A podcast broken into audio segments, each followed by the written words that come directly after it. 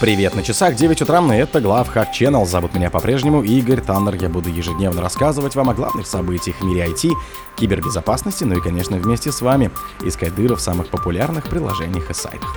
На вредоносных ботов приходится 73% всего интернет-трафика.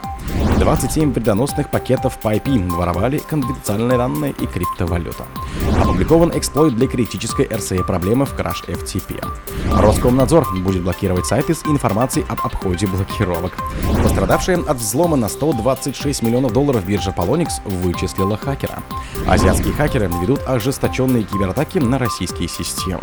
Спонсор подкаста Глаз Бога. Глаз Бога это самый подробный и удобный бот пробива людей, их соцсетей и автомобилей в Телеграме. На вредоносных ботов приходится 73% всего интернет-трафика. Специалисты компании Arcos Labs проанализировали активность миллиардов ботов за период с января по сентябрь 2023 года. Некоторые из них выполняют полезные функции, например, индексируют интернет, но большинство созданы для вредоносных целей. По оценкам исследователей, 73% всего интернет-трафика в настоящее время составляют вредоносные боты и связанный с ним трафик. Пять основных категорий атак плохих ботов — это создание фальшивых учетных записей, захват учетных записей, скрапинг, управление учетными записями и злоупотребление различными продуктами.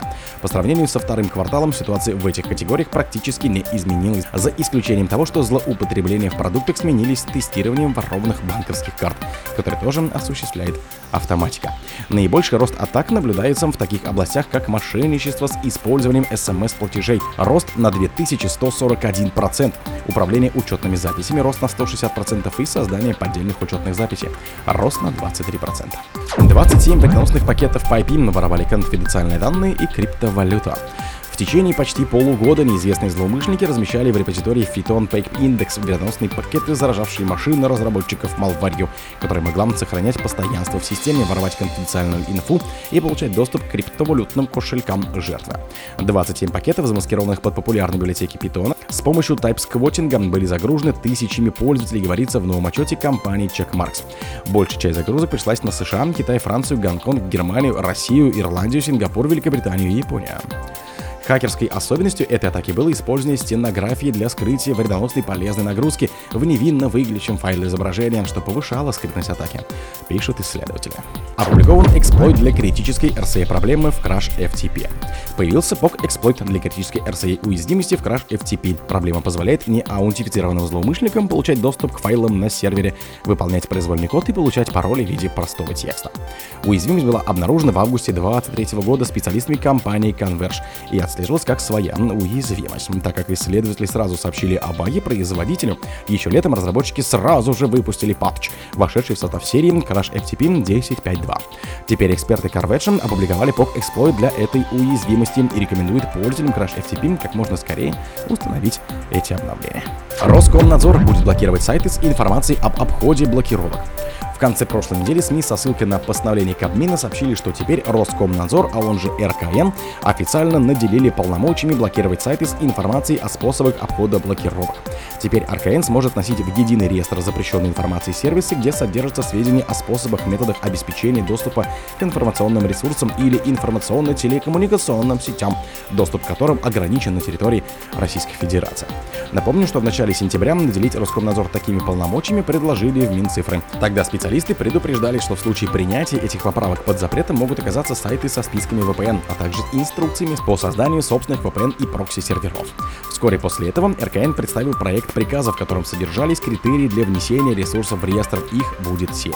Например, Роскомнадзор сможет блокировать сайты с информацией о методах и способах использования запрещенных ресурсов и рекламой соответствующих программ. Также поводом для блокировки могут стать наличие информации, направленной на убеждение в привлекательности использования способов, а также наличие информации, обосновывающей достоинство использования способов обхода блокировок и дающей положительную оценку или одобрение действиям по использованию таких способов или методов. Пострадавшие от взлома на 126 миллионов долларов биржа Polonix вычислила хакера.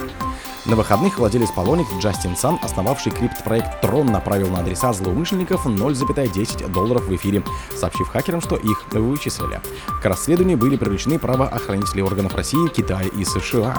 В сообщениях, прикрепленных к транзакциям, указано, что все украденные криптоактивы помечены, поэтому похитители не смогут ими воспользоваться.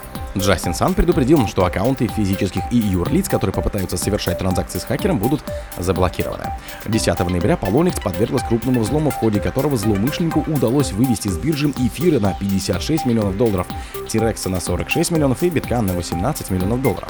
После инцидента биржа отключила горячий кошелек на техобслуживание и начала расследование. Руководство Polonix пообещало возместить потери всем пострадавшим пользователям. Азиатские хакеры ведут ожесточенные кибератаки на российские системы.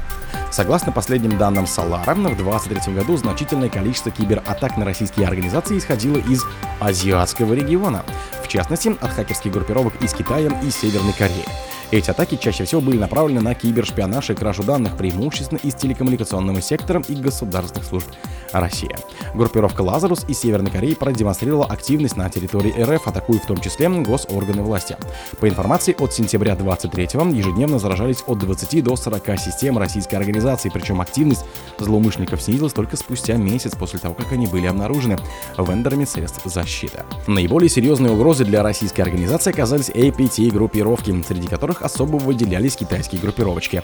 Они преследовали цели кибершпионажа и кражи данных, а их основными жертвами были телекоммуникационная отрасль и госсектор.